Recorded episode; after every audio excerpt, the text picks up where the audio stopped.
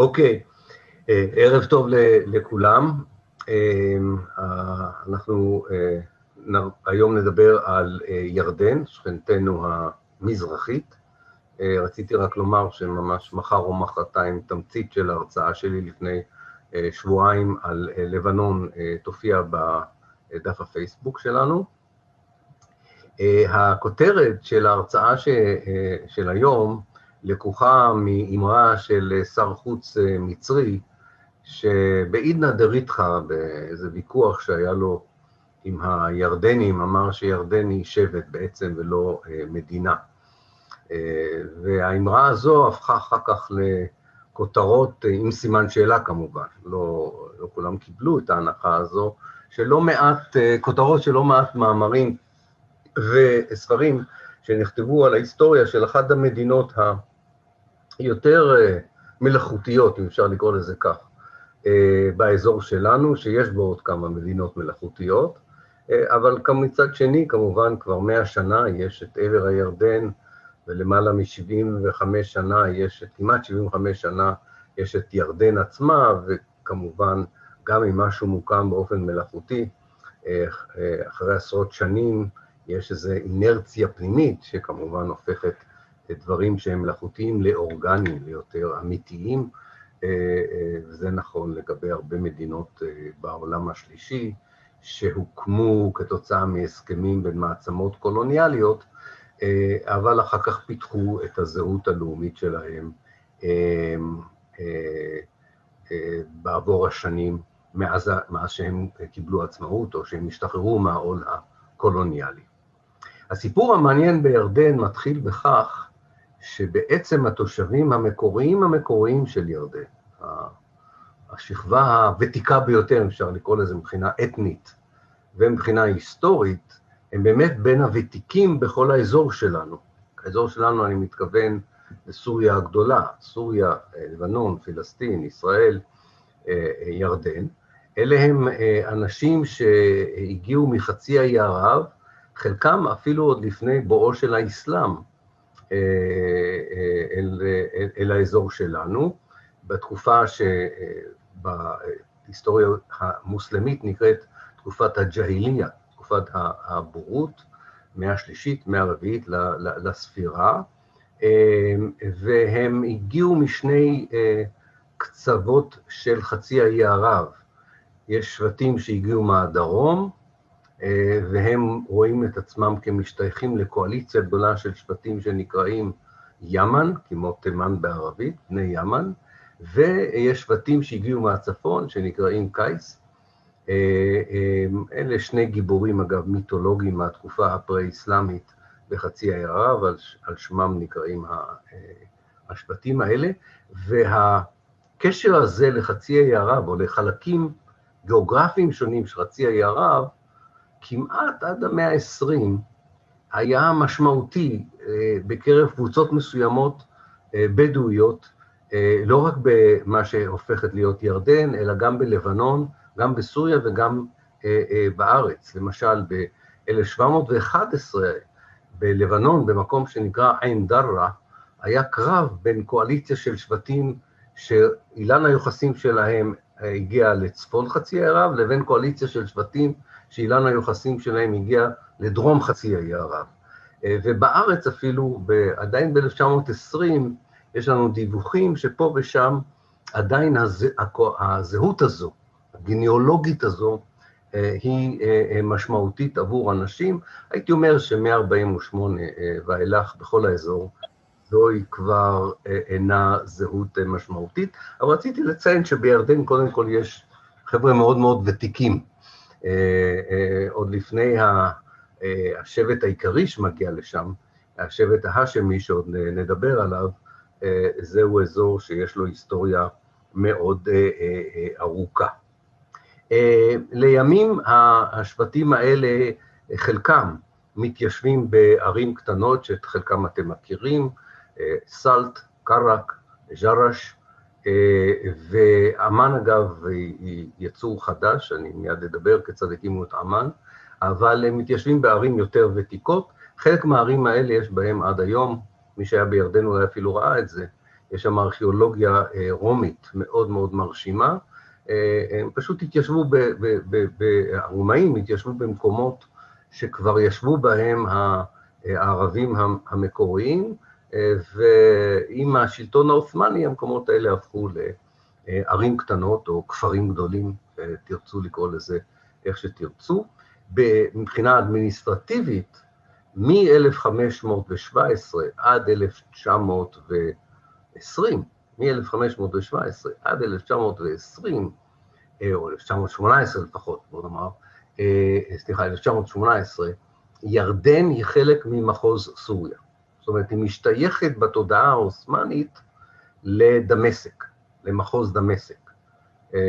אבל מחוז דמשק לא בקלות, או שליטי מחוז דמשק, לא בקלות שולטים בשבטים הבדואים שגרים בעבר הירדן במאה ה-16, במאה ה-17 ואפילו במהלך המאה ה-18, ולכן נותנים להם די הרבה אוטונומיה לנהל את ענייניהם כפי שהם רואים לנכון.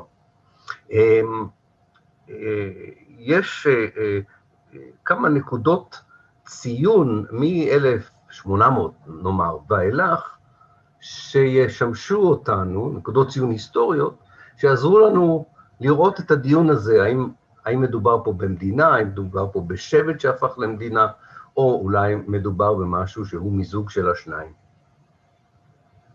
אז אם כן, עד 1800 זה אזור צחיח מאוד, לא מיושב עם הרבה אנשים, ואנשים חיים על פי דפוס של גניאולוגיה שבטית, שכפי שאמרתי, חוזרת לגניאולוגיה שבטית שכבר הייתה, אילנות יוחסים שבטיים, שכבר היו בחצי האי ערב, עוד הרבה לפני אפילו בואו של האסלאם ל, ל, לירדן. בתחילת המאה ה-19, סביב שנת 1800, מתחיל שינוי מסוים בירדן, משום שבחצי האי ערב קמה תנועה שנקראת התנועה הווהאבית, אני לא אכביר עליה מילים, אבל בטקסט שאני אכתוב אחרי ההרצאה הזו אני קצת אסביר יותר, רק אני אומר שהווהאבים היו תנועה שקמה במאה ה-17 בחצי האי ערב, ותנועה פונדמנטליסטית אסלאמית שהאמינה שאסלאם חייב להיות קודם כל ערבי, לא יכול להיות קשור לשום קבוצה אתנית אחרת, וצריך להקפיד על קיומו בצורה ההדוקה ביותר, כן?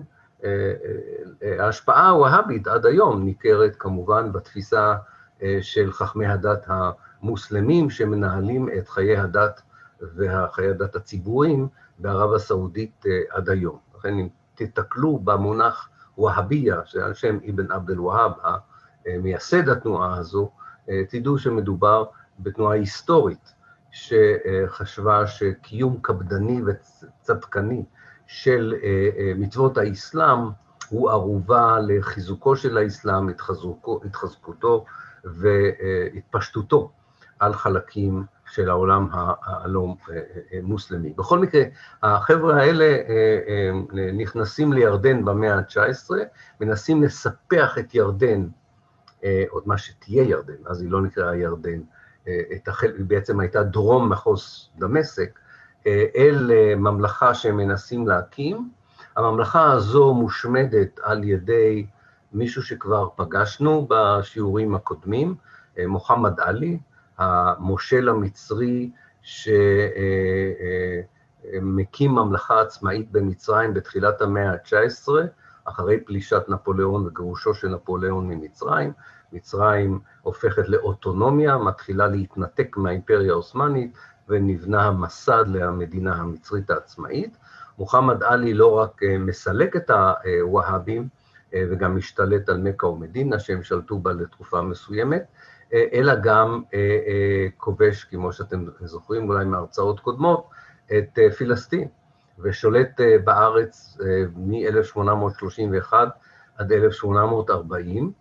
ירדן, או מה שתהפוך להיות ירדן, קשורה לסיפור של המרד שהיה פה מול מוחמד עלי ב-1834, בצורה שמזכירה פרקים עתידיים ביחסים שבין מי שיגדירו את עצמם בעתיד כירדנים ולמי שהגדירו את עצמם כבר אז אולי כפלסטינים. ב-1834 כמעט כל שכבות האוכלוסייה בפלסטין מרדו כנגד השלטון המצרי. אה, נכבדי העם, פשוטי העם, מוסלמים, נוצרים, יהודים, לא שהיו כל כך הרבה, אה, השתתפו במרד כנגד שלטון שניסה לשנות אורחות חיים אוסמניות. זאת אומרת, הוא ניסה לגייס את מי שלא גייסו אותו עד אז לצבא, הוא הטיל מיסים על מי שלא הטילו עליו מיסים בצבא. הרבה היסטוריונים פלסטינים, והיו גם כמה היסטוריונים ישראלים, כמו ברוך קימרלינג המנוח, שראו בזה את המרד הלאומי הפלסטיני הראשון. אני לא יודע אם זה היה בדיוק מרד לאומי, אני חושב שזה היה יותר מרד פרוטו-לאומי, אבל בכל זאת המילה פלסטין מופיעה בפיהם של המורדים, המילה עצמאות מופיעה בפיהם של המורדים, אז יש בזה הרבה מרכיבים באמת של מה שתהפוך להיות תנועה לאומית אה, פלסטינית. בכל מקרה, איך זה קשור לירדן? אה, מנהיגי המרד הזה ברחו לירדן ומצאו מקלט בערים אה, סלט וקרק, שהם בצפון ירדן, וכעונש על המקלט שהם נתנו למנהיגי המרד הפלסטיני ב-1834, מוחמד עלי החריב את הערים האלה עד היסוד. אה, אה, וככה הייתי אומר שהירדנים שילמו מחיר אה, מאוד יקר על הסולידריות שהם גילו באותו, באותה עת עם הפלסטינים. אותם שבטים, אגב, נתנו מחסה למנהיג הפלסטיני, חאג' אמין אל-חוסייני, ב-1920, כאשר הבריטים חיפשו אותו ורצו להוציא אותו להורג על השתתפותו באירועים שהיו סביב הכותל ב-1920, אה, הוא וז'בוטינסקי, אגב, אה, הואשמו על ידי הבריטים במהומות שהיו אה, בירושלים, וחאג' אמין אל-חוסייני נמלט לירדן, ואצל אותם שבטים שנתנו למנהיגי המרד 60 שנה קודם, 80 שנה קודם, מקלט, נתנו לו מקלט גם, גם הפעם. אבל זה אחד הפרקים הבודדים שאני יכול לספר על סולידריות פלסטינית ירדנית, כפי שתראו בדרך כלל היחסים לא היו כל כך טובים אה, בין אה, שני הקבוצות או שתי העמים, אני לא יודע אם אפשר לקרוא לקבוצה הירדנית כעם, או לפחות בין השבטים הירדנים לעם הפלסטיני. אמ, שינוי דמוגרפי מאוד מעניין מתרחש בירדן סביב שנת 1867, ואז גם מוקמת אמ"ן, שהיא היום אה, בירה תוססת ומודרנית ומאוד מעניינת של ירדן. ב-1867 האימפריה הרוסית מגרשת אה, עדה שלמה שנקראת העדה הצ'רקסית מרוסיה. צ'רקסים היו עדה מוסלמית סונית שגרו בצפון הקווקז, אה, בחלק הצפון-מזרחי של הים השחור, אם אתם תרצו לחפש את אה, צ'רקסיה, אם אפשר לקרוא לזה ככה, או סילקיזיה באנגלית, אתם תראו שזו הייתה כמעט ממלכה עצמאית אה, בצפון מזרח אה, הים השחור. הרוסים כחלק מאיזשהו דחף חדש, לאומני, נוצרי, גירשו די הרבה מוסלמים, וגם את העדה הזו. הם מצאו מקלט באימפריה העות'מאנית, שתיעלה אותם לאזור של ירדן, משום שהם, הירדנים, הירדנים, סליחה, העות'מאנים האמינו שנוכחות של קבוצה שמאוד נאמנה כעת לשלטון העות'מאני, תעזור במאמצים של השלטון לייצב את, ה, את הביטחון באזור שבו השבטים שולטים, ובעצם לעזור להכפיף אותם למרות יותר ישירה של האימפריה העות'מאנית. וככה הצ'רקסים מגיעים ל, לירדן, והם היום קבוצה מאוד מאוד חשובה בירדן. והם הקימו את עמאן, אה, אה, שהייתה כמעט כולה על טהרת הצ'רקסים, כמובן אה, כל זה ישתנה עוד מעט ומיד נסביר כיצד זה, כיצד, שזה, כיצד זה השתנה.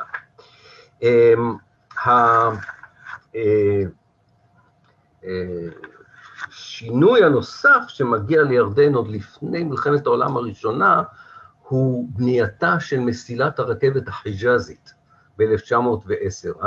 הטורקים בעזרת הגרמנים, הטורקים העות'מאנים צריך להגיד, בעזרת אה, הגרמנים מתחו קו רכבת מאיסטנבול עד למכה ומדינה, קו הרכבת החיג'אזית הוא, הוא נקרא, שהיה לו כל מיני הסתעפויות, ואחת מהן, החשובה שבהן, עברה בתוך מה שנקרא היום ירדן, וכמובן עם הרכבת, וזה מאוד מזכיר את בניית הרכבת במערב ארצות הברית, עם הרכבת בא גם השלטון, ועם השלטון בא גם הרצון ליישב את השבטים, וגם שוב לכפות עליהם מרות, מה עוד שהשבטים האלה הרוויחו?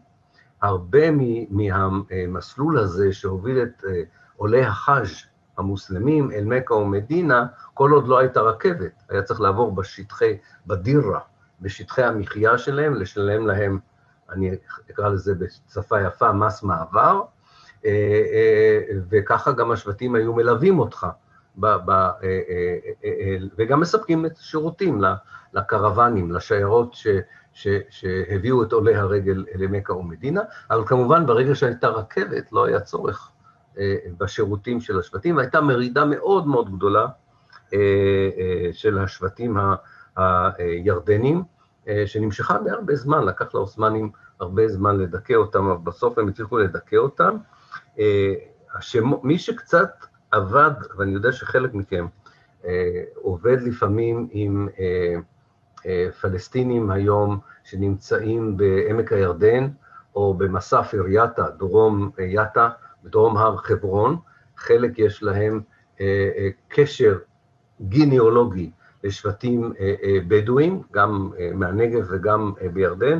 חלק מהשמות של השבטים, או קואליציות השבטים שמרדו בעות'מאנים, כמו בני סאקר, בני חסן, הם גם שמות שתמצאו היום כפרים בתוך הגדה המערבית עם שמות כאלה, וזאת אומרת שיש פה קשר לקבוצות האלה בעבר הירדן. הסיפור הירדני משתנה לחלוטין, כמובן, עם תום מלחמת העולם הראשונה ועם תבוסתה של האימפריה העות'מאנית. וכפי שכבר הרצינו ודיברנו על מקומות אחרים, בריטניה וצרפת מחלקות את האזור שבו אנחנו חיים, מזרח המזרח התיכון, אם אפשר לקרוא לזה ככה, ביניהם לאזורי השפעה, מקימים מדינות לאום חדשות וקובעים גבולות ומציאות פוליטית או גיאופוליטית חדשה שמשפיעה על חיינו עד היום הזה. במסגרת הניסיון של בריטניה וצרפת להחליט איך ייראה המזרח התיכון, המזרחים, אפשר לקרוא לזה ככה, אחרי מלחמת העולם הראשונה, במקרה שרלוונטי לירדן, היו כמה גורמים שהשפיעו בסופו של דבר על ההחלטה הסופית, מה יקרה בשטח הזה שלימים יהפוך להיות ממלכת ירדן ההאשמית.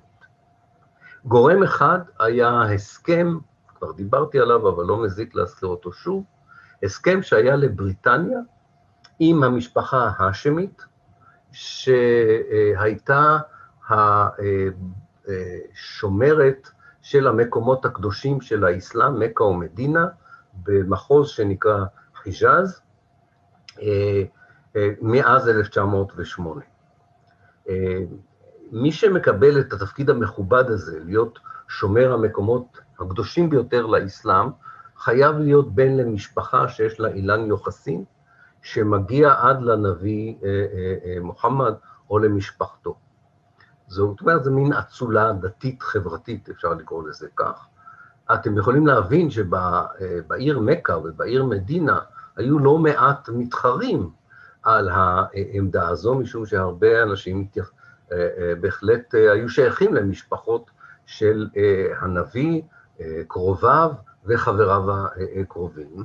העות'מאנים תמיד התערבו ויצרו מין איזון כזה בין המשפחות החשובות ביותר, הם היו ממנים משפחה אחת בתפקיד החשוב של שומר את המקומות הקדושים, ומחזיקים את המשפחה השנייה החזקה ביותר באיסטנבול, בגלות, כדי לאיים על המשפחה השלטת ולהבהיר לה שיש תמיד אלטרנטיבה אם היא לא uh, תתנהג uh, uh, יפה. המשפחה שזכתה בכך בסוף השלטון העות'מאני, אם כן, עם המשפחה ההאשמית, האשם היה דודו של הנביא מוחמד, זאת אומרת שיש פה בהחלט אילן יוחסין מאוד מאוד מרשים. בראשה עמד חוסיין, אדם בשם חוסיין, השריף חוסיין, זה לא שריף, השריף זה המכובד, כן? שריף, אשרף בערבית, זה נכבד, אבל נכבד ברמה מאוד מאוד uh, גבוהה. והשריף חוסיין, כשומר על המקומות הקדושים, הוא בעל חשיבות מאוד גדולה במלחמת העולם הראשונה, גם לאימפריה העות'מאנית וגם אה, לבריטים והצרפתים. לאימפריה העות'מאנית הוא חשוב משום שהוא דמות דתית בעלת משמעות, שאם היא לא תתמוך בצד העות'מאני, היא יכולה להמריד אה, מוסלמים כנגד האימפריה. ובאותה מטבע, אה, אה, הבריטים חששו שהשריף חוסיין, אם הוא לא יצטרף למאבק שלהם באימפריה העות'מאנית, יכול לגרום למשל להמרדת המוסלמים בהודו כנגד הבריטים, שלא לדבר על ההשפעה שלו בעולם הסוני במזרח התיכון. ולכן הבריטים עושים מאמץ מאוד גדול כדי לגייס את השריף חוסיין למאמץ המלחמתי במלחמת העולם הראשונה. את המאמץ הזה מובילה הדמות שאתם מכירים, אה, אולי חלק מכם מכירים, אה, לורנס איש ערב, אה, הוא המתווך הגדול בין השריף חוסיין לבריטים, וההסכם בין הבריטים להאשמים הוא שרשרת של מכתבים שנכתבים בין המושל הבריטי במצרים, אזכיר לכם, מצרים היא תחת כיבוש בריטי מאז 1882, שקוראים לו מקמהון, שרשרת של מכתבים, בערך עשרה מכתבים, בין המושל מקמהון לשריף חוסיין, מה יקבלו ההאשמים בתמורה להשתתפות במאמץ המלחמתי כנגד האימפריה העות'מאנית, ובעיקר בתמורה לנכונותם להכריז על המאבק בעות'מאנים כג'יהאד, כמלחמת קודש אה, מוסלמית, מה שההאשמים עושים. המאמץ המלחמתי שלהם לא היה חשוב מי יודע מה, אבל בכל זאת הסמליות של ההשתתפות שלהם הייתה בעלת אה, משמעות. מה הם קיבלו בתמורה? הבריטים בחוכמה רבה ניסחו דברים מאוד מעורפלים, אבל חשוב מה ההאשמים הבינו. ההאשמים הבינו שמה שהיום עיראק, אה, סוריה, פלסטין, אה, לבנון וירדן, כן? כל הארבע מדינות האלה של היום, אה, הארצות האלה, פלסטין היא לא מדינה עדיין, אה, הארצות האלה, הם, הם יהיו תחת שלטון האשם. והשריף כבר חילק בין הילדים שלו את, ה, את העוגה שהבריטים הבטיחו לתת לו אחרי מלחמת העולם הראשונה. אז ירדן, קודם כל, הייתה אמורה להיות חלק משלטון האשם.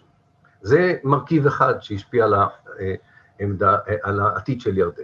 המרכיב השני היה שבריטניה בגדה בהאשמים ועשתה הסכם הפוך עם הצרפתים, כי היה גם צריך לספק את הצרפתים, והבטיחה בסודיות רבה לצרפתים שחלק ממה שהבטיחה להאשמים ילך לצרפת, קרי סוריה ולבנון. ובעצם מה שנשאר להאשמים זו עיראק, וחלק מסוריה שלימים יהפוך להיות אה, אה, ירדן. הגורם השלישי שמסבך את כל העניין הוא אותו לורנס איש ערב. לורנס איש ערב מאמין שאפשר לכפות על לונדון להיות נאמנה להסכם עם הבריטים, אה, עם, עם ההאשמים, ולא להעדיף את הצרפתים על פני ההאשמים. בסוגריים, בוא נאמר שהייתה בגידה בריטית נוספת, זו הצהרת בלפור, שהבטיחה עוד חלק מסוריה הגדולה לגורם חדש, התנועה הציונית. אבל זה בינתיים מחוץ לסיפור שלנו. אבל גם זו הייתה בגידה אה, אה, בריטית.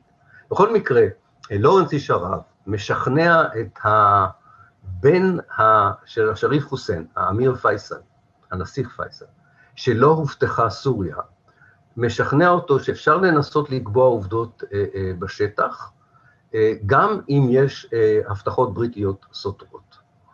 אה, ואותו פייסל, אה, אה, בעזרתו של לורנס איש ערב, מצטרף לכוחות האוסטרליים שכובשים את דמשק, שהייתה העיר החשובה ביותר באזור הזה של סוריה הגדולה.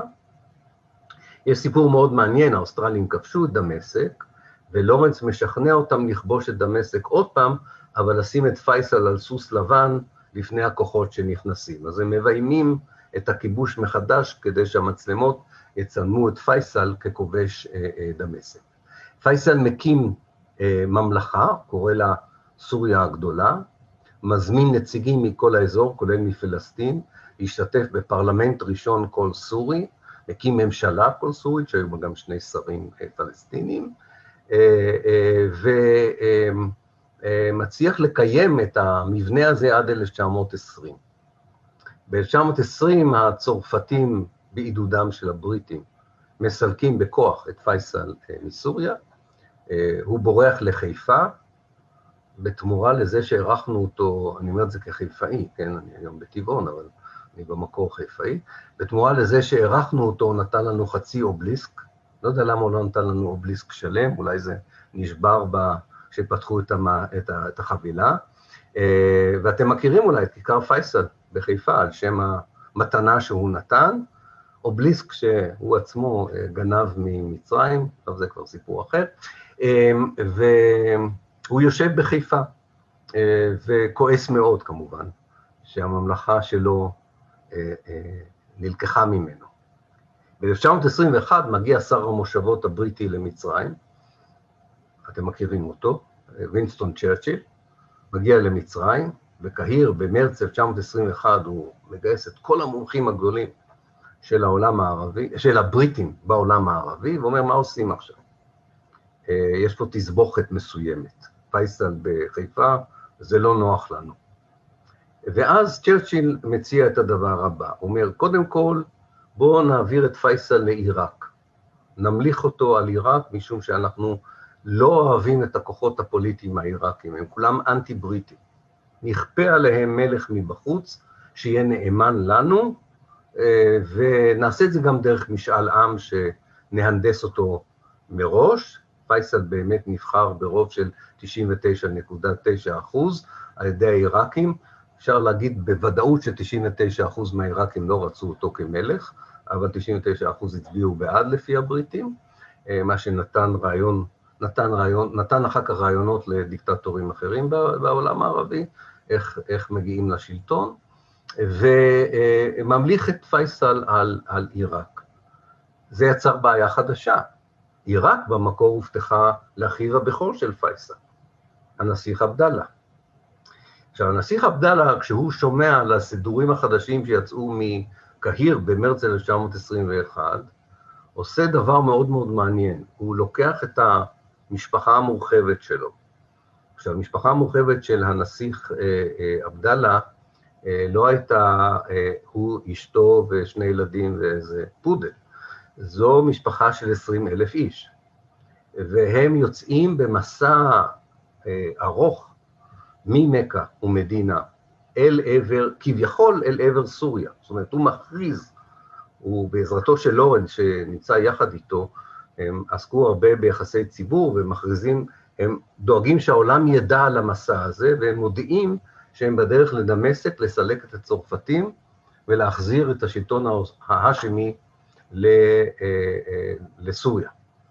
אה, בדרך, אגב, זה מאוד מעניין, הוא כובש ממלכה שהייתה קיימת שנתיים, ממלכת אבן ראשיד, מחסל את הממלכה הזו, ממש על גבול היום של סעודיה וירדן, נכנס לירדן של היום, ועוצר בכפר הצ'רקסי שנקרא עמאן, וכמובן לא ממשיך לסוריה. הוא היה חכם מדי, אה, כדי, וידע טוב מאוד שהוא לא, יצא, לא יוכל להביס את הצבא הצרפתי. משהו כמו תחזיקו אותי, אני עכשיו נמצא באמ"ן, ואם לא תחזיקו אותי אני אחסל את, אה, את האימפריה הצרפתית. הנוכחות של עבדאללה אמ"ן נותנת לצ'רצ'יל רעיון חדש. הוא מתחיל להבין את התסבוכת בצד המערבי של הירדן, את התסבוכת שבין הצהרת בלפור לבין המציאות בפילסטין. ועולה על דעתו שאולי אפשר להקים איזה פלסטין חדשה בירדן. אה, אה, וצריך להגיד שעד לרגע שעבדאללה נכנס לירדן, הבריטים חשבו שעבר הירדן תהיה חלק מפלסטין המנדטורית. מין פדרציה כזו, לא ממש חלק אינטגרלי, אבל חלק פדרטיבי של פלסטין. אבל צ'רצ'יל משנה את זה, הוא אומר, בואו נעשה שם מדינה עצמאית, זה גם יפתור לנו את הסכסוך, אני לא צריך להגיד לכם שזה לא פתר את הסכסוך בארץ, לא לזה שום משמעות. זה סכסוך בארץ, אבל הוא קיווה שזה מה שזה יקרה. ו... אה, אה, בכל מקרה, הוא אומר לעבדאללה, תשמע, סוריה לא בא בחשבון, אבל תקבל אה, ממלכה חדשה שנקראת אה, ירדן. עבדאללה לא ממש מתלהב, אני חוזר ואומר ירדן ב-1921 זו מדינה צחיחה, מדברית, יש בה 200 אלף אנשים שחיים בעיקר כשבטים בדואים, כפרים צ'רקסים, שבטים גם נוצרים, גם, גם מוסלמים, אבל הוא מסתפק ב, אה, אה, במה שיש. יש סיפור מאוד מעניין שבדרך לאמן, הם חנו בצד השני של הירדן ליד יריחו, ובאותו זמן אה, במאי הוליוודי אמריקאי צילם סרט שקט על נפילת יריחו. אתם זוכרים, יהושע, שמסובב את העיר שבע פעמים עד שהיא נופלת, והיו חסרים לו ניצבים.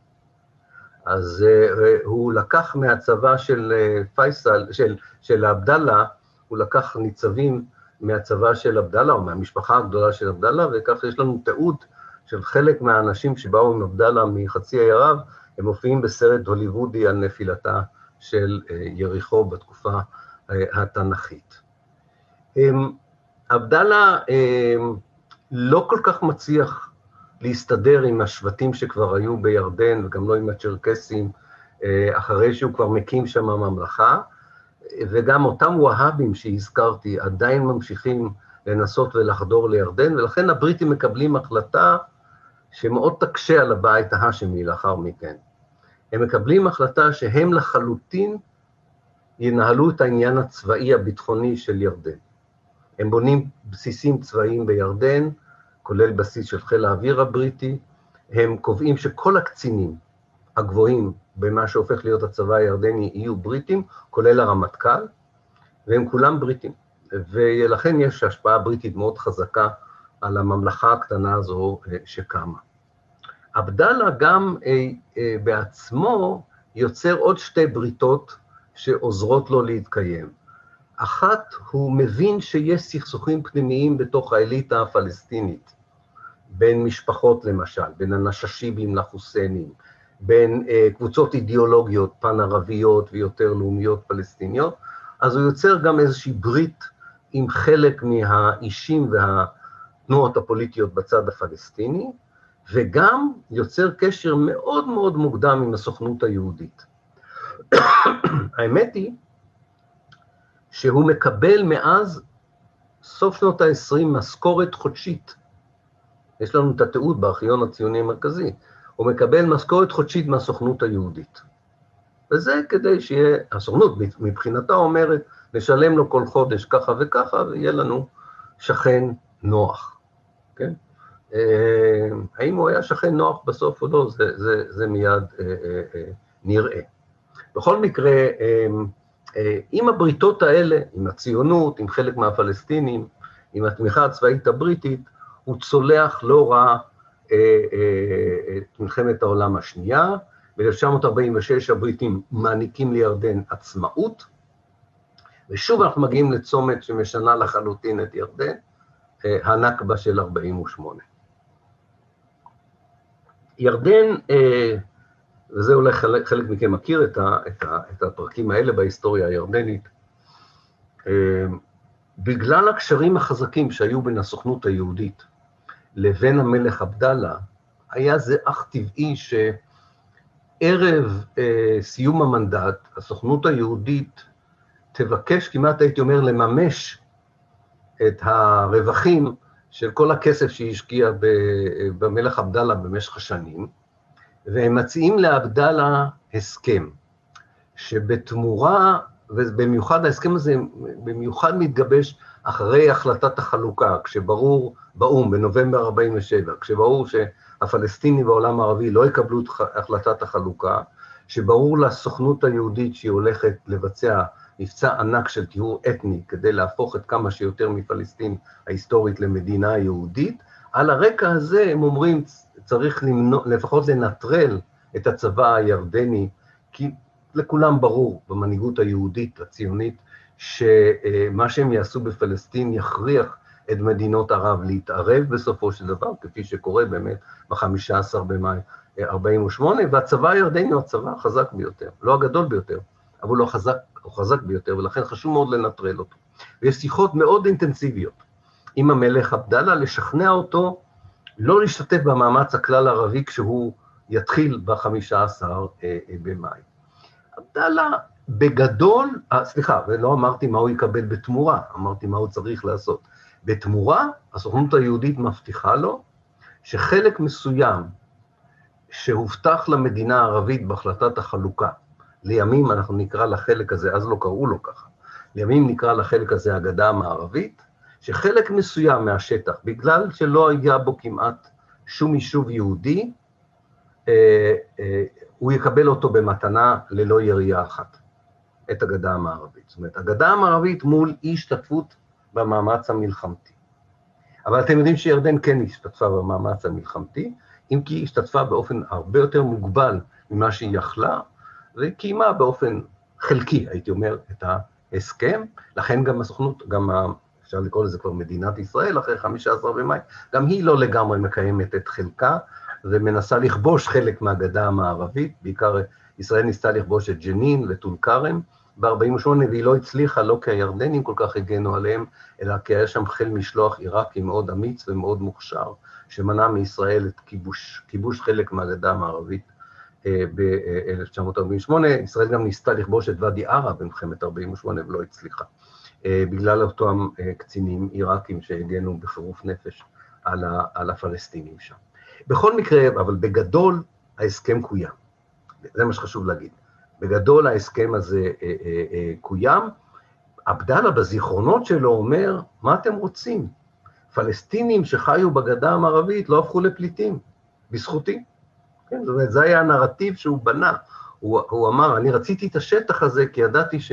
כל שטח שלא יהיה בידיים ערביות, היהודים יסלקו את הערבים משם. אני לא חושב שזה היה המניע שלו, אבל אני רציתי לציין את הנרטיב שלו כדי להיות הוגן. אם הנכד שלו יבוא ויגיד לי שלא הזכרתי את הנרטיב האשמי, אני רוצה לבקר בירדן, אז אתם תהיו העדים שלי שגם אה, ציינתי את הגרסה הירדנית הרשמית. בכל מקרה, אה, אה, המהלך הזה מצליח, וירדן מקבלת את הגדה המערבית בלי ואדי ערה, שישראל אילצה אותה לתת לישראל מתוך הגדה המערבית. אה, ישראל דרשה את זה בהסכם שליטת הנשק, ואיימה במלחמה על ירדן אם היא לא תיתן את ואדי ערה, בגלל הכביש בין עפולה לחדרה. אמ, וכמובן, מבחינה דמוגרפית, כלכלית, חברתית, זה משנה לגמרי את האופי של הממלכה המלאכותית הזו. אה, אה, שהייתה קיימת עד 48'. שני שליש מהתושבים בירדן, על שתי גדותיה, שני שליש לפחות הם פלסטינים, אה, חלק גדול מהם פליטים. ירדן נותנת קודם כל אזרחות ירדנית לכל הפלסטינים בגדה המערבית, נותנת מין אזרחות, לא מלאה, לפליטים שרוצים בכך. הרבה פליטים לא רוצים בכך, כי הם מאמינים שיש להם זכות שיבה, והם מאמינים שהקהילה הבינלאומית תכריח את ישראל לקיים את זכות השיבה הזו, ולכן הם לא רוצים לקבל את, ה, את האזרחות הזו. אז יש שני סוגים של, האמת שיש כבר שלושה סוגים של אזרחות ירדנית של אה, פלסטינים, אבל הירדנים גם מציעים לפלסטינים מושבים בפרלמנט, ואפילו אה, אה, משרות בממשלה הירדנית.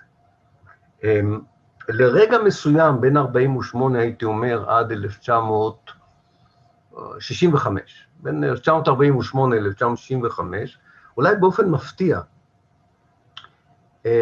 הנושא הפלסטיני לא ממש בראש סדר היום של המשפחה האשמית. זה מפתיע, משום שאם שני שליש מהאוכלוסייה שלך היא פלסטינית, וישראל היא השכנה שלך, אז אתה כן צריך שזה יהיה בראש מעייניך, אבל זה לא, כי יש להם בעיה אחרת, והבעיה האחרת שלהם היא כפולה, של המשפחה האשמית. אחד, זה שקצינים זוטרים, בצבא הירדני לא מוכנים יותר שהמפקדים שלהם יהיו בריטים, ופה בסופו של דבר בית המלוכה מתרצה, הולך עם הקצינים הערבים, מסלק את כל הקצינים הבריטים, כולל מוצא סיבה לסלק את הרמטכ"ל האגדתי של הליגיון הערבי, אדם בשם ג'ון גלאב, שקראו לו גלאב פאשה, כן? אה, מגרשים אותו ב-52 וטוענים, קצת לא בצדק אגב, שהוא אחראי לנפילתם של לוד ורמלה ב-48. כמו שאתם יודעים, ישראל אה, הצליחה יחסית בקלות לכבוש את לוד ורמלה, כי הליגיון נסוג לפני שהישראלים נכנסו. ראינו מה קרה בלטרון כשהליגיון לא נסוג. ראינו מה קרה בעיר המזרחית בירושלים, שהליגיון לא נסוג. ישראל לא הצליחה להביס את הליגיון ב-48. בכל מקום שהליגיון החליט לשמור על השטח, הוא הביס את הצבא הישראלי, חשוב להגיד את זה, גם בלטרון וגם בירושלים. לכן, סביר להניח שהם היו מצליחים להחזיק את לוד ורמלה, אבל הם נסוגו. אבל הפקודה לא באה מגלב, כמובן באה מבית המשפחה ההאשמי, זה אל תגידו שאמרתי. אה, אה, אה, היא באה בסוף דבר מהמלך עבדאללה עצמו. אגב, המלך עבדאללה על העניין הזה שילם בחייו. פלסטיני רצח אותו ב-1951, כשהוא ביקר במסגד אל-אקצא בירושלים. בנו של המלך עבדאללה היה טלאל, הוא שלט רק איזה שנתיים, הוא לא היה משמעותי. הנכד של עבדאללה, המלך חוסיין, יצר ברית עם הקצינים הערבים, הסכים לסילוקם של הקצינים הבריטים, ומינה אדם בשם עלי אבו נואר כקצין, כרמטכ"ל ירדן. הבעיה השנייה של הירדנים הייתה אותו, לא של הירדנים, של ההאשמים, הייתה אותו עלי אבו נואר שהפך להיות הרמטכ"ל. מה הייתה הבעיה? שהוא היה אדם ש... אה, אה, שהוא היה במקור ירדני אסלי, אפשר לקרוא לזה ככה, מאוד נשבע בקסמו של נאצר, אה, האמין באחדות הערבית, בתפיסות מתקדמות ערביות, וחשב שצריך להוריד בתי מלוכה בעולם הערבי ולהקים רפובליקות דמוקרטיות מתקדמות. לבית מלוכה אופרטיבי כמו האשמים, רמטכ"ל שכזה זה לא הדבר הכי נוח שיש, אז לא פלא שהוא מצא את עצמו ב-57 אה, בגלות. אגב, כדי לנסות ולתפוס את השלטון ב-57, הוא הצליח לעורר את הפלסטינים בגדה המערבית, הייתי אומר לאינתיפאדה הראשונה אחרי 48. אה, עשו ממש אינתיפאדה ב-57 בגדה, שדוכאה ביד מאוד קשה על ידי הצבא הירדני. אמ, אה, בכל מקרה, כשכבר נפתרות כל הבעיות האלה, אה, ירדן חוזרת לטפל בבעיה, לא ירדן, אני כל הזמן אומר ירדן, ואני צריך להיזהר, כי אני באמת חושב שצריך להחליט אם אנחנו מדברים על ירדן או על הבית ההאשמי. האם זה היינו הך? אה, נשאיר את זה פתוח, וכמובן כל אחד יחליט בעצמו. בכל מקרה, הבית ההאשמי מ-1965 מטפל בעיקר בבעיה הפלסטינית, שלו. מה הייתה הבעיה הפלסטינית של האשמים? קודם כל, מבחינה דמוגרפית, אה, רוב התושבים עדיין הם פלסטינים. דבר שני, התנועה הלאומית הפלסטינית מתחילה להתאושש, מתחילה אה, אה, אה, לבנות אסטרטגיה של מלחמת שחרור וגרילה, ובראשה אה, עומד, עומדת תנועה ב-1965 מאוד עצמאית, מאוד אסרטיבית, תנועת הפת"ח, שבראשה עומד אה, יאסר אה, אה, ערפאת, שרואה בירדן ובגדה המערבית, הוא גם אומר את זה, כמעין צפון וייטנאם, ובפתח את הווייט קונג, ובישראל כדרום וייטנאם. זאת אומרת, מדינה ששייכת לווייטנאם, מדינה ששייכת לפלסטין, אבל שולט בגורם זר בעזרה אמריקאית. ולכן מתחילה, מתחילים מתחילות הפעולות שאתם מכירים של הפת"ח למיניהם כנגד אה, אה, ישראל מ-65. אה, ישראל מגיבה מאוד מהר על ההתחלה של הפעולות האלה בפעולה מאוד רחבה, פעולת סמואה ב-1966, אבל ישראל ב-66 לא תוקפת את הפלסטינים, היא תוקפת את הצבא הירדני, מה שמאוד מקרב את המלך חוסיין למצרים וסוריה ומסביר, אחד ההסברים לברית שהוא עשה עם מצרים, וירד... עם מצרים וסוריה ערב אה, מלחמת יוני 67. אגב, פעולת סמוע גם דחפה את ישראל לה, אה, להתחיל להכין את הכיבוש לגדה המערבית, וכמובן נאצר במדיניות שלו עזר, לו, עזר להם למלא את התוכנית שלהם, לממש את התוכנית שלהם, אה, לכבוש את הגדה המערבית. הבעיה הפלסטינית של ירדן, או השאלה הפלסטינית של ירדן, כמובן גם ממשיכה אחרי שירדן מאבדת את הגדה המערבית, משום שהמפקדות של הפת"ח עוברות לגדה המזרחית של הירדן. הייתי אומר אותו סוג של אסטרטגיה שניהלו אותה מתוך הגדה המערבית, מנהלים עכשיו מעבר הצד השני של הירדן, מתבססים על מחנות הפליטים הרבים שנמצאים בירדן. ישראל שוב מגיבה בפעולה מאוד גדולה שמטרתה לנסות ולחסל את אש"ף החדש בהנהגת הפת"ח וערפאת, פעולת קראמה במרץ 68', שהיא כישלון ישראלי מאוד גדול, מול כוח צבאי משותף של אש"ף והצבא הירדני. הניצחון בקראמה מאוד מעלה את קרנו של אש"ף בירדן, לא רק בירדן, בכל העולם הערבי. זה בעצם פעם ראשונה שיש איזשהו הישג אה, בשדה קרב לאיזשהו כוח אה, ערבי מאז 48'. אה, כתוצאה מכך, יש שתי אסטרטגיות פלסטיניות שונות שמאוד משפיעות על ירדן.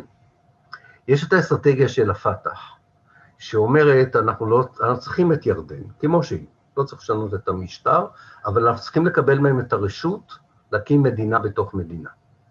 לעומתם, החזיתות של השמאל, החזית העממית, החזית הדמוקרטית, אומרים לא. קודם צריך להפיל את השלטון ההאשמי, ואחר כך להשתמש בירדן כבסיס לשחרור פלסטין אה, כולה. אה, ובין השאר, מה שהן עושות, החזיתות האלה הן חוטפות מטוסים, אני לא יודע אם אתם זוכרים את הסיפור הזה, שלושה מטוסים נחטפו ב-68', פוצצו לא על יושביהם, אבל פוצצו אה, במדבר, באזור זרקא, אה, ובשביל ההאשמים זה כבר הקש ששבר את גב הגמל, זה אולי מתאים לירדן, ובספטמבר 1970 המשפחה ההאשמית, או בית המלוכה ההאשמי, משתמש בצבא הירדני, מבצע טבח במחנות הפליטים כדי לקעקע את הכוח של, של אה, אש"ף, כעשרת אלפים פלסטינים מתו במעשה הטבח של הליגיון, אה, ומצליח לגרש את אש"ף אה, על מפקדותיו ללבנון, ואש"ף מנסה להמשיך את מאבק השחרור הלאומי מבחוץ, הפעם מלבנון. הסיפור הזה גם כן עדיין כמובן לא יכול לשנות את המציאות שמדובר פה כמשפחה או שבט שמגיע מחצי האי ערב, משתלט על שטח שהוא אה, אה, אה, לא שלו בעזרת הבריטים, זה מזכיר גם סיפור אחר של מישהו שלוקח משהו שלא שלו בעזרת הבריטים, וגם אה, לוקח עוד חלק מפלסטין ההיסטורית בין הנהר אה, אה, אה, לים. זאת אומרת, זה סיפור לא, לא פשוט מהבחינה הזו, וכמובן, אף אחד לא שוכח את מעשי הטבח של ספטמבר 1970. ירדן מנסה, הבית ההאשמי מנסה לצאת מהמשבר הזה, ואני חושב שכבר אפשר לדבר קצת יותר על ירדן מאשר על הבית ההאשמי, משום שהמלך חוסיין מתחיל יותר ויותר אה, אה, אה, להחזיק סביבו שרים ויועצים שהם פלסטינים, ויש, מתחילה להיווצר זהות ירדנית פלסטינית, צריך להגיד את זה.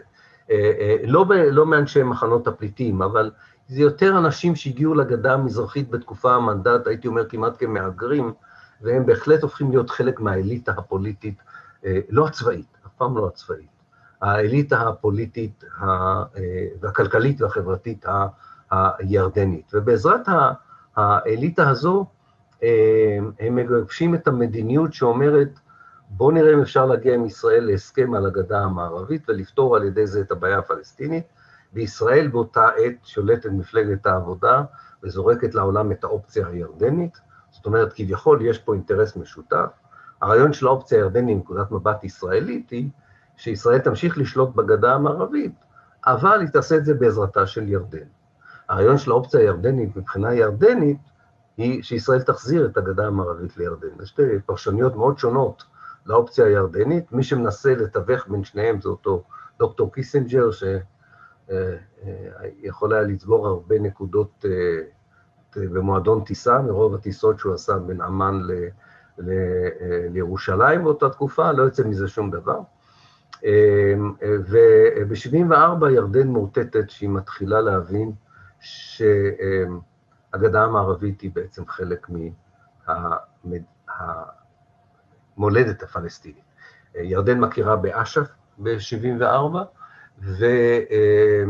ואומנם לוקח זמן עד שירדן, יעברו 14 שנה עד שירדן תשתכנע שזה לא מספיק להכיר באש"ף, אלא גם צריך להתנתק באופן רשמי ומוחלט מהגדה המערבית. יעברו 14 שנה, אבל באותם 14 שנה כל מה שקורה הוא שירדן מנסה עוד פעם בתקופת הממשלות האחדות, בייחוד בתקופת שמעון פרס, אה, אה, לנסות ולהחיות את האופציה הירדנית. אתם יודעים שב-87' בבית של רופא ירדני, אה, לא רופא ירדני, רופא, רופא בריטי, שהיה ידיד של שמעון פרס והמלך חוסיין, הם יושבים ביחד, מחברים את הסכם לונדון, הסכם תפור לגמרי של החזרת הגדה המערבית ברובה לירדן, כחלק מסיום הבעיה הפלסטינית, לא שזה היה פותר את העניין, אבל בכל זאת היה שם הסכם. שמעון פרס לא מתאפק, ובניגוד להבטחה שלו למלך חוסיין, מספר לכל אחד שהוא פוגש, מנהג הטקסי שלוקח, אני לא יודע אם לקח אותו נהג טקסי, אני מגזים, אבל ה, כל מי שהוא פוגש, הוא מספר לו על האופציה הירדנית, והמלך חוסיין מתנער לחלוטין מהסיפור הזה. ומאוד מעניין, ההתנערות אה, אה, מהסכם לונדון והתחושה הפלסטינית שירדן, שכביכול כבר התחילה להכיר במציאות הפלסטינית, בוגדת בהם, תרמה רבות אה, גם כן לאינתיפאדה אה, בדצמבר 87', וכמובן האינתיפאדה הראשונה גרמה לירדן בסופו של דבר להתנתק אה, מהגדה המערבית בנאום שבו המלך לא הפסיק להזיל דמעות, מי שזוכר וראה את הנאום הזה בטלוויזיה, האם אלה היו דמעות אמיתיות או דמעות תנין? תחפשו ביוטיוב את הנאום ותחליטו אם הוא באמת בכה על זה שהוא הפסיד את הגדה המערבית, או שאולי רווח לו אולי אפילו, שלא הייתה לו את הגדה המערבית, אי אפשר אה, לדעת. כמה פלסטינים יש אחרי 88' ב, בירדן? האם יש עדיין שאלה פלסטינית אה, אה, בירדן? תנסו, ואני מאחל לכם הצלחה רבה, לדעת מה אחוז הפלסטינים בירדן. אי אפשר לדעת. זה הסוד הכי שמור בירדן. זה אה, נשמר הרבה יותר מסודות מדינה אחרים בירדן, אבל אנחנו כדמוגרפים יודעים אה, קצת לנחש, אבל זה לא מספרים מדויקים, כנראה למעלה מ-50% מהאוכלוסייה בירדן היא עדיין פלסטינית, אבל שוב, העניין הזה של הזהות הפלסטינית הוא קצת יותר מורכב. 25 אחוז, זה אנחנו יודעים בגלל אונר"א, 25 אחוז אה, מהירדנים הם פליטים פלסטינים שחיים באונר"א, עם זהות פלסטינית מאוד ברורה, עם נחישות מאוד גדולה לממש את זכות השיבה, עם תמיכה מלאה ברעיון השחרור, וכמובן עם הפיצולים שיש גם בקבוצות פלסטיניות אה, אחרות. החלק האחר של האוכלוסייה הפלסטינית, שהתמזג לתוך האליטות המקומיות, מה אומרת הזהות הפלסטינית בשבילו, זה אה, שאלה שיש עליה למעלה מ-150 ספרים שמנסים לתת תשובות לא מוצלחות לשאלה הזו. אבל זה מפרנס הרבה קריירות אקדמיות, שאלות כאלה של מה הזהות, שברור שאי אפשר לענות על השאלה הזו, אבל אפשר לכתוב ספר שלם על הנושא הזה. זה כמובן מורכב, זה, זה, זה זהויות דינמיות, והן לא קבועות, ואנחנו מכירים את זה מהרבה מקומות אחרים בעולם, כשחוקרים מנסים באופן של בית מרקחת לקבוע מה הזהות של בן אדם, כשהזהות היא הרבה יותר מורכבת ומבולבלת אפילו. אבל אני לא חושב שזה נכון לגבי הפליטים הפלסטינים.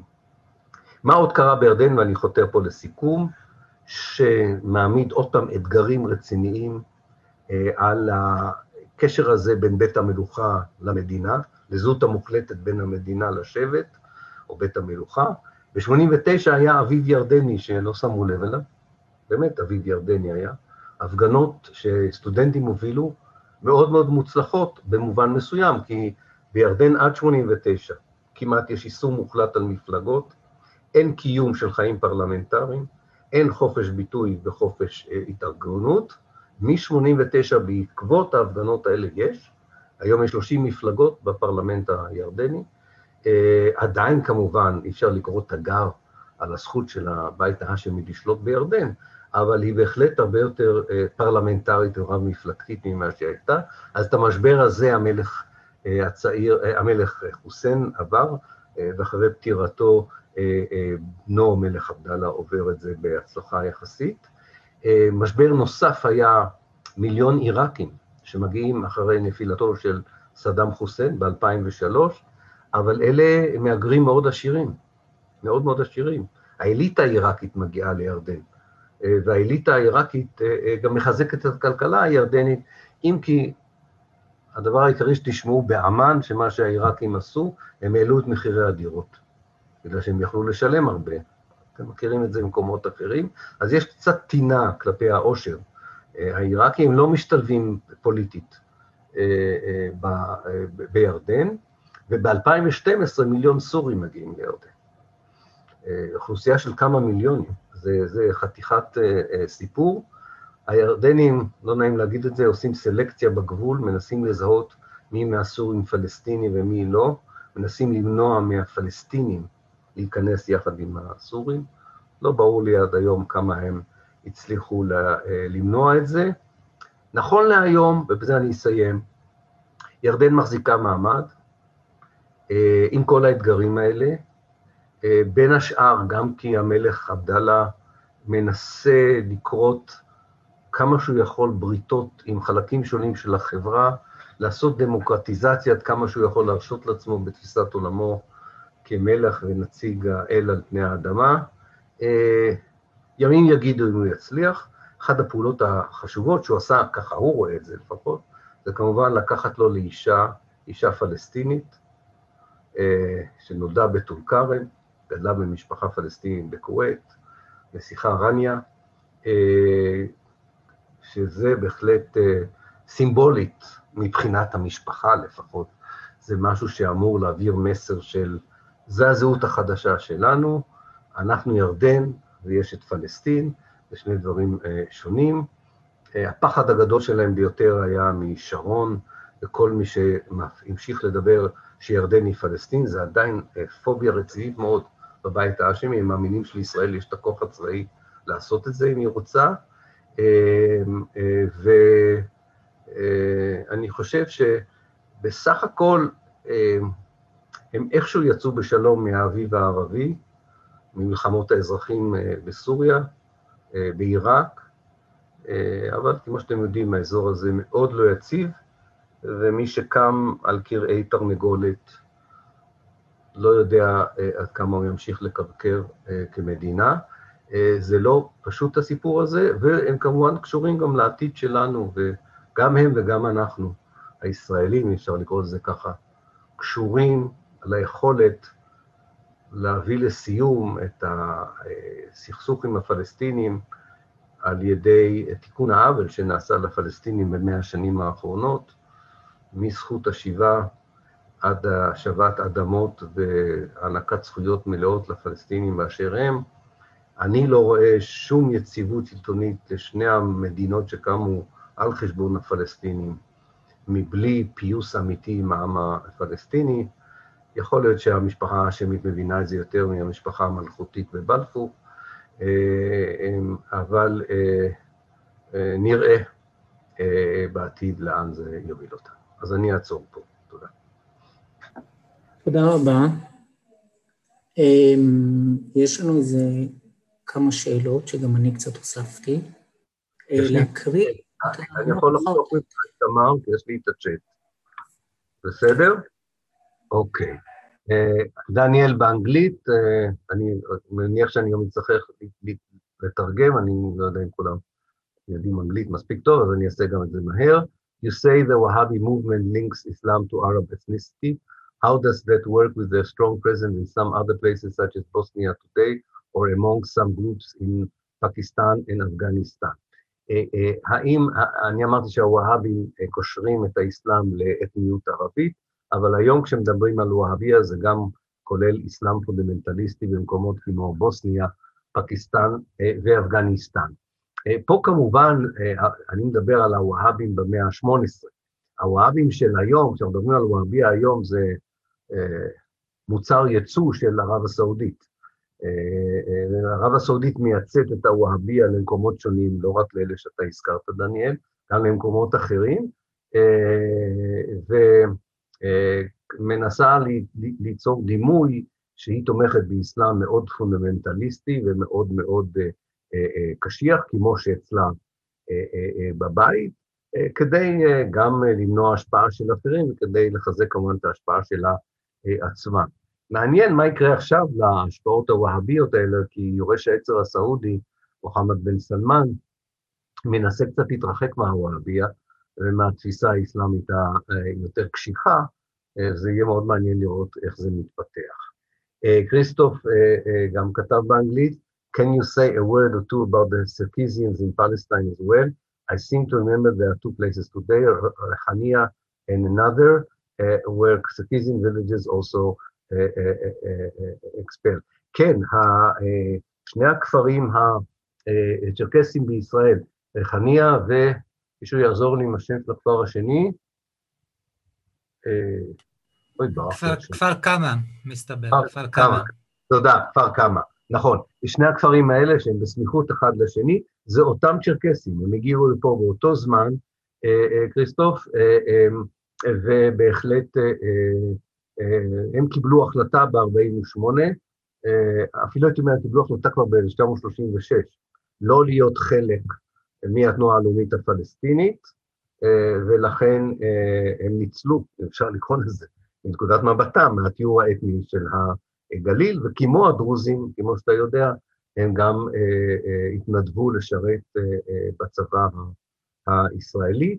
זו עדה שמאוד מאוד שומרת על עצמה, גם בתוך ירדן, נישואים פנימיים. יש לי ידידה מאוד טובה צ'רקסית מאמן, שמרדה במשפחתה, שרצתה שהיא תתחתן עם מישהו מהעדה הצ'רקסית, ברחה לפריז, והתאהבה לבחור צ'רקסי שם.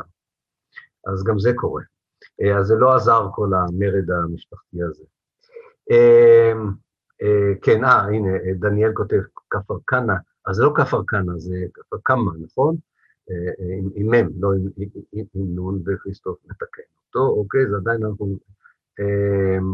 משפחה, עבדאללה also had uh, to host his father, the Sharif, who had been expelled from Mecca by the Saudis, was an uneasy relationship, and I believe he had to put his old and more popular father under house arrest.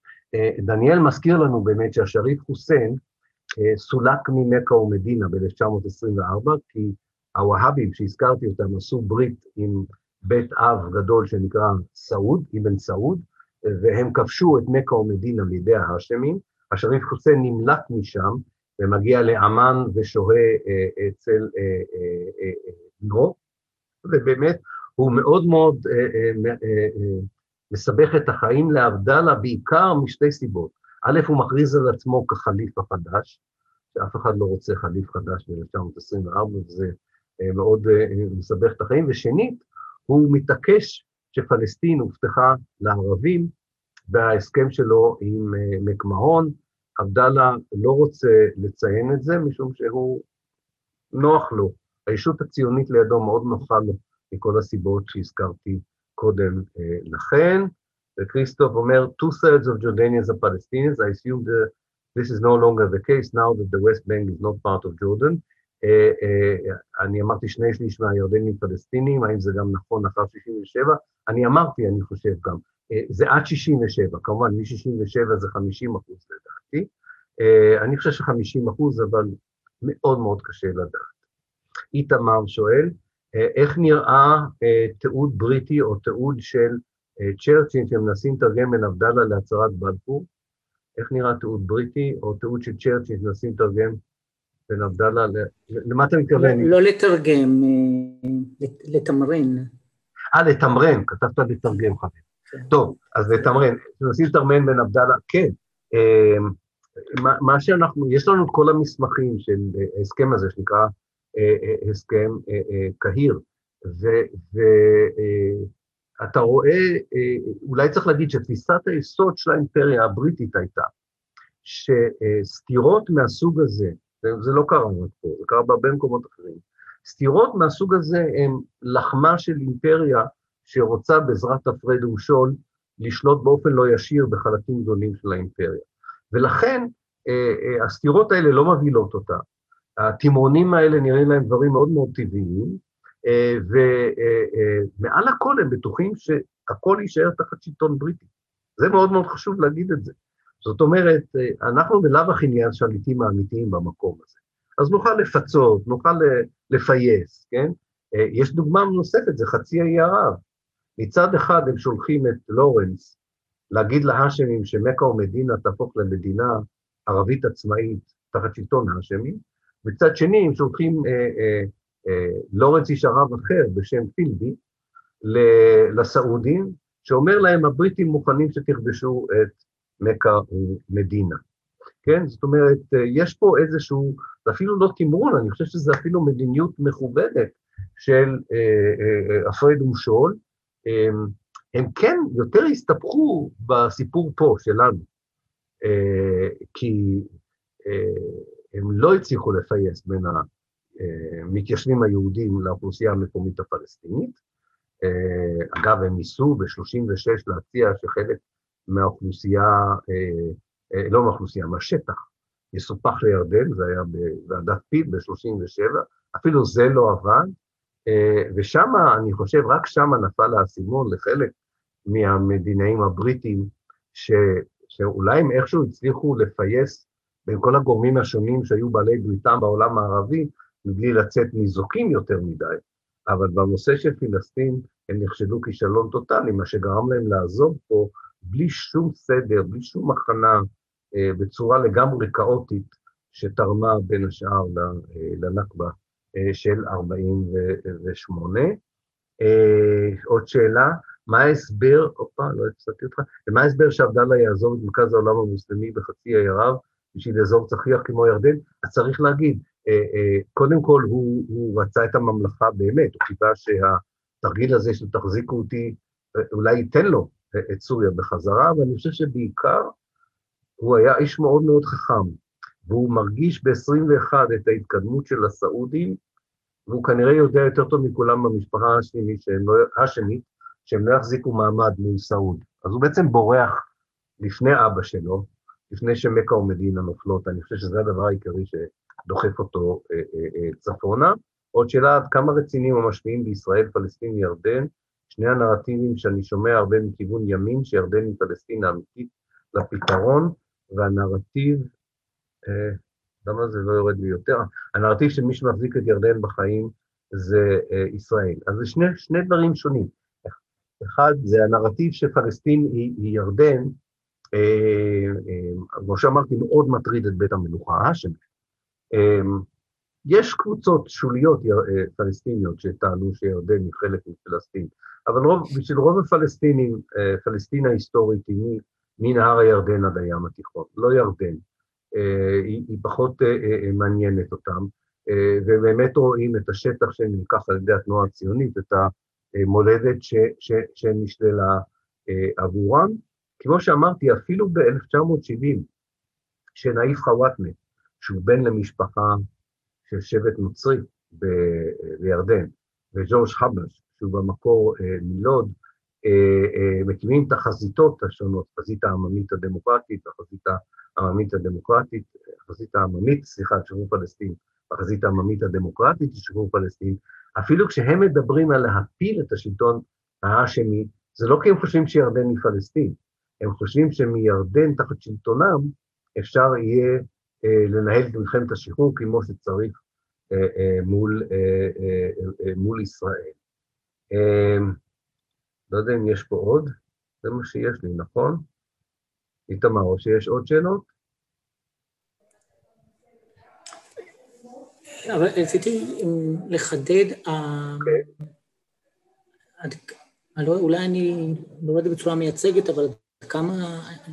זה חוזר על עצמו כל פעם מצד ימין במפה הפוליטית בישראל, הסיפור הזה. אני שואל אם, אם זה פשוט בלון פנימי פה, של, או שזה גם מהדהד. לא, לא, זה לא, זה, זה מהדהד. קודם כל צריך להגיד, אגב, זה לא רעיון של הימין.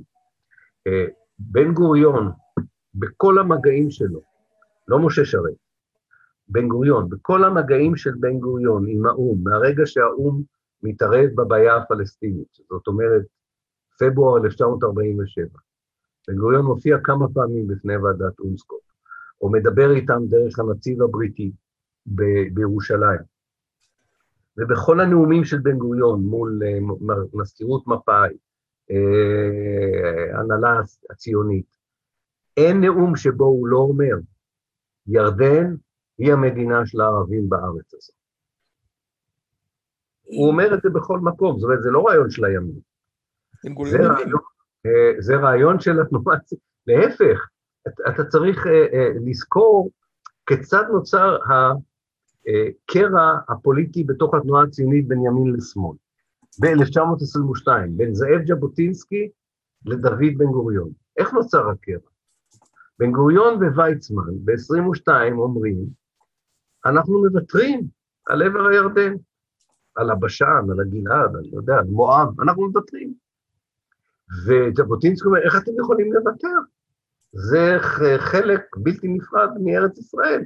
הרי הוא, הוא, התנועה שהוא מקים, תנועת הנוער, בית"ר, על הדגל שלה, יש שני גדות אה, לירדן, ויש להם המנון שמדבר על שתי גדות לירדן.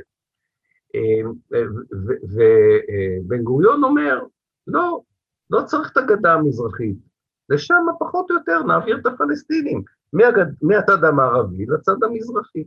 לכן, אה, זה טבוע בתוך התנועה הציונית, אגב, הרעיון הזה שירדן היא, היא, היא פלסטין, לא רק בימין הסהרורי, אה, אה, ולכן אני חושב שהירדנים צודקים שהם חוששים שיכולה להיות עדיין אה, תפיסה ישראלית כזו. אני חושב אבל, ככה אני מבין, יכול להיות שאני טועה פה, אני חושב שהאסטרטגיה הקונצנזואלית הישראלית, כן ימין ושמאל בארץ יותר, מזמן האסטרטגיה הקונצנזואלית הישראלית, לפחות מ-2000, משנת 2000, זה שלא צריך להעביר את, לא צריך להפוך את ירדן לפלסטין. מה שצריך זה לחלק את הגדה המערבית לשתיים, לקחת חלק גדול של הגדה המערבית לספח לישראל, לסגור את הפלסטינים בבנטוסטנים קטנים, חלק אולי יעזבו לירדן, אבל זו לא בעיה שלנו, וגם לסגור את עזה. אה, אה, וזה הפתרון, וזה הפתרון. וכאילו מבחינה ירדנית, רווח להם, רווח להם כשהם חושבים שזו האסטרטגיה הישראלית. כי הם חושבים שזה באמת מוציא אותם מהתוכניות אה, האסטרטגיות הישראליות לפתרונות, לפתרון במזרח התיכון. אבל לא כולם שם אה, חושבים כך. אה, יש פה עוד שאלה של נועה. אילן, אתה יכול לענות את החלק השני של השאלה שישראל היא זו שמחזיקה את ירדן בחיים, זה נכון שירדן תלויה מבחינת אספקת המים שלה בישראל. לא, לא לגמרי נכון. קודם כל, צריך להגיד ש... אני יודע שבארץ אוהבים לחשוב שהכל, אה, בייחוד מאז שארנון סופר אה, אה, הופיע על המפות שלנו, על הבמות שלנו, שהכל פה באזור הזה זה סביב מים. אני חולק על, על העניין הזה. הטכנולוגיה האנושית כבר גילתה לנו שלא כל המים שישקו אותנו יבואו מנהר הירדן. יש התפלות, ויש מים מטורקיה, וכבר כל העניין הזה שפעם היה מאוד רציני. שבנו את המוביל הארצי בשנות ה-60, וזה מנע זרימה של מים ממורד הנהר, ממעלה הנהר הישראלי למורד הנהר הירדני, זה היה נכון באותה תקופה. אז לכן אני חושב שירדן לא תלויה באספקת המים שלה בישראל, אבל יש לה הסכם עם ישראל לאספקת מים, לא כי תלויה, כי זה פשוט יותר זול מישראל, וזה חלק מההסכם שנחתם ב-1994, כמו שישראל אה, קיבלה הרבה זמן נפט וגז ממצרים, זה לא אומר שישראל תלויה במצרים, בצרכים האלה. חשמל לדעתי הרבה יותר חשוב ממים, ומאז, אם אני לא טועה, מאז 2001, סוריה, מצרים וירדן, כולם מחוברים באותה רשת חשמל. אה, אה, מי שמחזיק את ירדן כלכלית זה מדינות המפרץ כאשר היא בצרות, מי שמחזיק את ירדן כלכלית שהיא בצרות זה הבנק הבינלאומי, קרן המטבע העולמית. אה, ישראל לא מחזיקה את ירדן כלכלית. האם היא מחזיקה אותה אסטרטגית? ישראל אוהבת לחשוב כך, אה, אולי חלק מהירדנים חושבים כך, אה, אבל אני חושב למשל על הפרשה של ח'אלד משעל. אם ירדן היא כזו שפוטה של ירדן, איך המלך הצליח לאיים על נתניהו שיביא בהליקופטר נסיוב כדי להציל את ח'אלד משעל שהמוסד הרעיל, כי המלך לא מוכן שירעילו מנהיגים פלסטינים אה, על אדמת אה, אה, ירדן. זאת אומרת, אני חושב שזה יחסים קצת יותר אה, אה, מורכבים. אה, אה, אני חושב שירדן היא, היא מדינה שבהחלט תלויה באחרים. אה, היא, אני לא יודע כמה מכם מכירים את המושג, מעניין אותי, אם מישהו מכם נתקע במושג, באנגלית קוראים לזה, אין לזה מילה בעברית, אז אני אסביר ולא אתרגם. יש מושג לגבי העולם הערבי, להרבה מדינות, שנקרא rentier state. rent, מהמילה rent, מדינה שמשכירה, זו הדרך היחידה, משכירה כמו להשכיר בית, כן? Uh, למשל, כל מדינות מייצרות הנפט הן במובן מסוים uh, rentier states. Uh, יש להם משאב שהם לא זקוקים בו כדי לפתח את המדינה, אבל הם יכולים להשכיר אותו, למכור אותו למקומות אחרים. מה הבעיה של רנטי אסטייט? שברגע שהנכס שיש לך נגמר, נניח נגמר הנפט, אז מי רוצה בכלל להחזיק אותך יותר, אם אתה לא יכול לספק את ה... אם אתה לא יצרני בעצמך, אתה לא מדינה יצרנית, מה נשאר ממך? ירדן במידה מסוימת היא רנטי אסטייט, מדינה שמשכירה את שירותיה, אין הרבה מה להציע חוץ משירותים מסוימים, לאסטרטגיה פה מערבית, אולי לישראל אה, וכולי, הם מנסים לצאת מזה, מנסים ליצור איזו זהות כלכלית עצמאית, יצרנית, אה, נראה אם הם יצליחו. אה, כי אתם יודעים, אם אתה מקבל כסף מקרן המטבע העולמית, או מהבנק העולמי, קרן המטבע הבינלאומית, או מהבנק העולמי, זה כמו מישהו מאיתנו שילווה מהבנק יותר מדי. מה שיקרה במקרה כזה, זה שאתה אה, תתחיל, לא תהיה, אתה לא מסוגל להחזיר את ה, לא רק את הקרן של ההלוואה, אלא גם את הריבית. אם אתה לא מסוגל להחזיר את הריבית, אז קרן המטבע העולמית, אה, קרן המטבע הבינלאומית והבנק העולמי אומרים, בסדר, אז אנחנו רוצים לראות איך אתה מנהל את הכלכלה, כך שתוכל להחזיר לפחות את הריבית על ההלוואה. כן? וזה אה, אה, כמובן יוצר משבר גדול, וזה מה שקרה גם ב-89, נוסף ל... המרד שאני הזכרתי היה לא רק מרד פוליטי. ב-89 ירדן ניסתה לציית להוראות שהגיעו מהבנק העולמי, איך לנהל את הכלכלה הירדנית. והדבר הראשון שהם דרשו בבנק העולמי, שהירדנים יפסיקו את הסובסידיות על הלחם ועל מוצרי מזון בסיסיים אחרים. והירדנים הורידו את הסובסידיות, זה קרה גם במצרים אגב, ואז הירדנים קוראים למהומות ב-89 מהומות הלחם.